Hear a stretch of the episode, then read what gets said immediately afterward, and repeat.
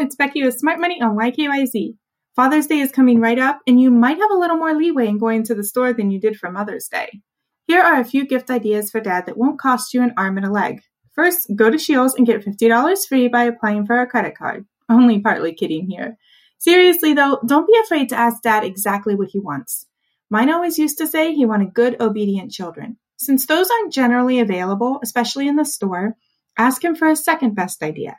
Maybe you could pop over to the farmer's market and get him a nice basket of super fresh veggies and fruits. Most of them also have things like honey, maple syrup, and cheese. This is the good stuff.